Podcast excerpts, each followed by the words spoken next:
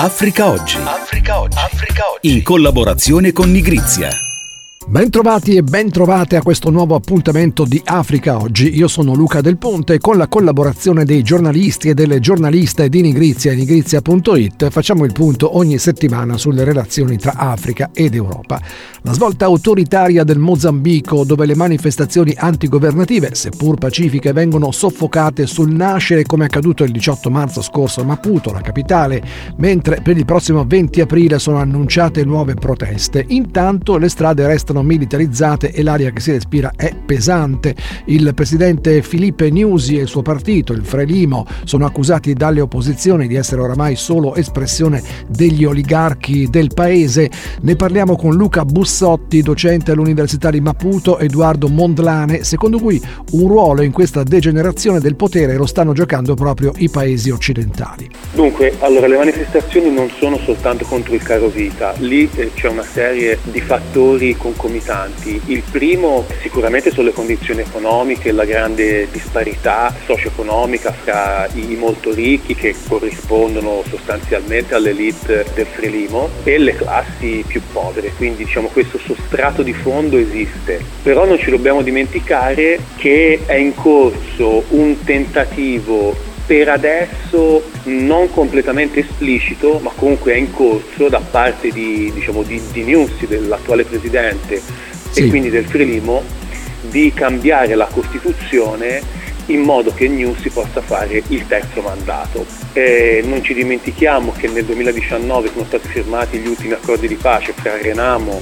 e governo sì, quindi fra il principale partito di opposizione, diciamo, di opposizione, quello Esattamente, sì. ci sono state delle revisioni puntuali della Costituzione che prevedevano per esempio per la prima volta le elezioni anche per i distretti Invece la, la, la Frelimo diciamo, sta sostanzialmente in modo unilaterale cancellando queste elezioni e lo sta facendo a colpi diciamo, di, di, maggioranza che ha appunto in Parlamento ignorando sostanzialmente sia gli accordi di pace con la Renamo che la nuova Costituzione, per cui appunto non è soltanto il caro vita, è una situazione diciamo, politica ed economica che sta creando grandi tensioni, tra l'altro anche all'interno del Frelimo, perché il Frelimo non è compatto rispetto a questa, a questa deriva autoritaria, ecco possiamo dire. Che sembra più giocata dal presidente Filipe Nusi, il quale si sta prestando a blindare le prossime elezioni del 2024 e pare, così come lei sottolinea professore,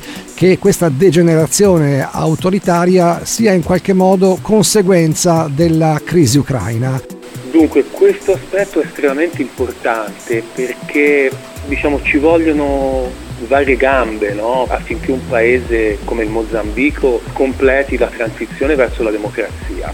Negli anni 90, pur con tutti i limiti, i difetti, diciamo, il Mozambico passò da un sistema diciamo, socialista e, e monopartitico a un sistema pluralista e diciamo, durante il governo di Scissano le cose non erano andate malissimo e sembrava appunto un paese che potesse no, progredire gradualmente appunto, verso democrazia, inclusione e così via. Il problema dell'Occidente è proprio quello, cioè un po' tutti i paesi occidentali pensano che avere despoti nei vari governi africani, non soltanto in Mozambico, in Angola è lo stesso, cioè è sostanzialmente lo stesso, lo stesso quadro, che questo sia favorevole, sia favorevole per una serie di questioni soprattutto legate agli investimenti, quindi gas, petrolio, carbone, eccetera, e a quanto le multinazionali dei paesi occidentali pagano, ma sarebbe meglio dire non pagano, di tasse a livello locale, perché queste elite,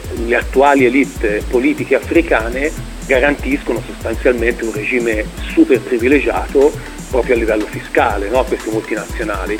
Per cui c'è questa illusione no? che affidandosi a, appunto a questi regimi autoritari le cose vadano meglio, ma le cose non soltanto vanno peggio per le popolazioni locali che naturalmente non vedono nessuna forma di redistribuzione delle enormi ricchezze che questi paesi hanno, ma indirettamente vanno anche male per l'Occidente perché poi peggio si sta in questi paesi, più emigrazione ci sarà da questi paesi.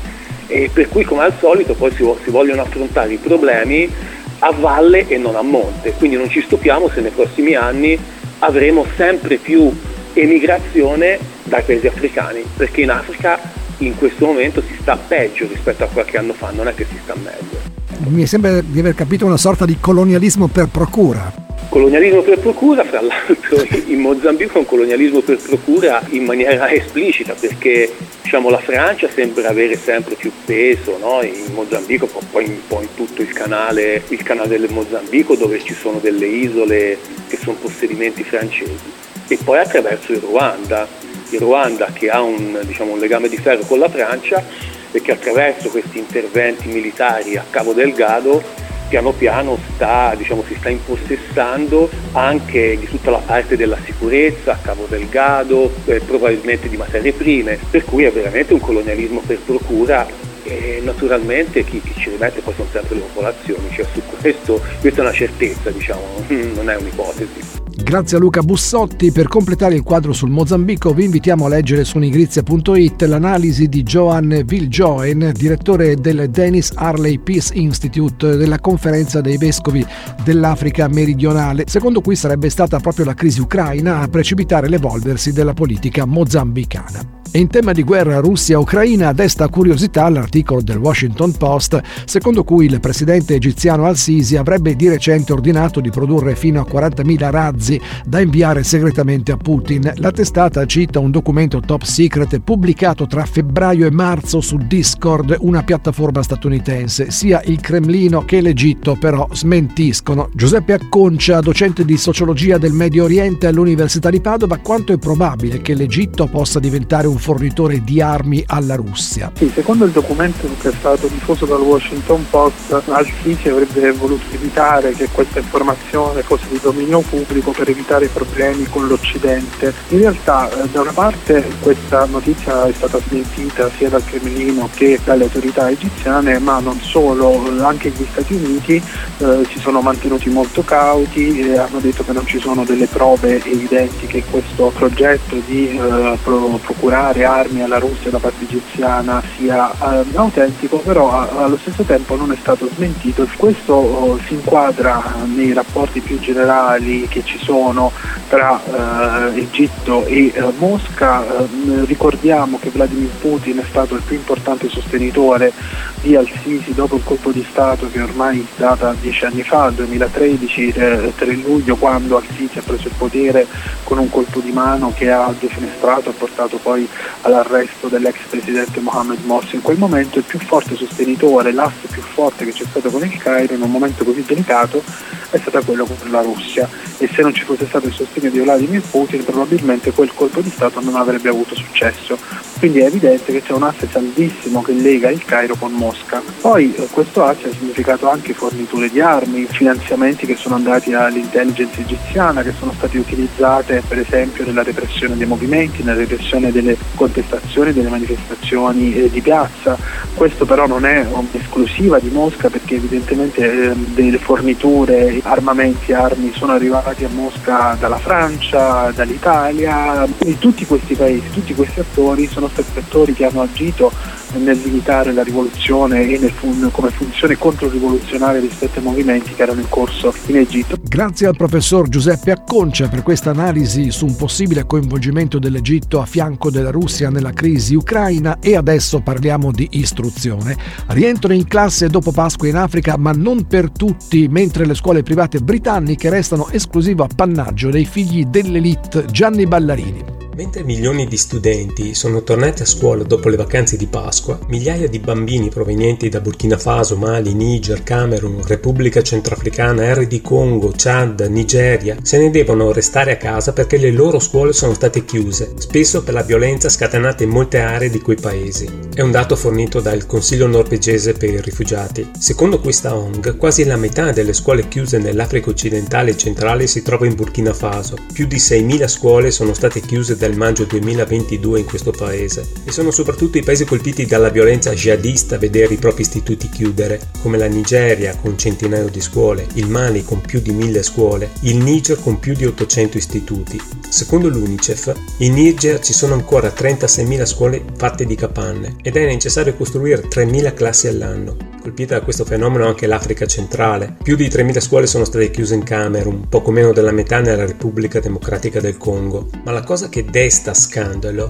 è che in alcuni di questi paesi, con le porte sbarrate delle scuole pubbliche, è invece florido il business dell'istruzione privata, con famiglie che spendono anche migliaia di euro per i loro figli. Accade infatti che soprattutto l'istruzione privata britannica si stia espandendo rapidamente nel continente. Il King's College Schools prevede di aprire a settembre un nuovo campus al Cairo e la Charterhouse lancerà il primo campus africano a Lagos in Nigeria dopo aver accolto per molto tempo gli studenti nigeriani nel suo campus nel Regno Unito. A gennaio il Dipartimento del Commercio Estero di Londra ha organizzato un viaggio a Lagos per funzionari di oltre 20 collegi privati britannici al fine di costruire una partnership con le scuole private locali. Le elite dell'Africa occidentale spendono annualmente più di 37 milioni di dollari nel settore dell'istruzione britannica, secondo le stime di un rapporto del 2021. È diffusa infatti la convinzione che le scuole private, replicando i programmi di studio di Londra, consentiranno un accesso più facile alle università straniere.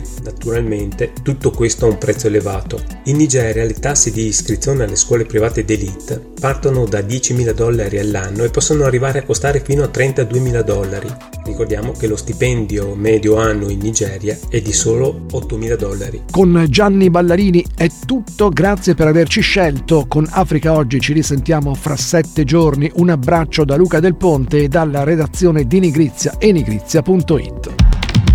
Africa Oggi. Africa Oggi.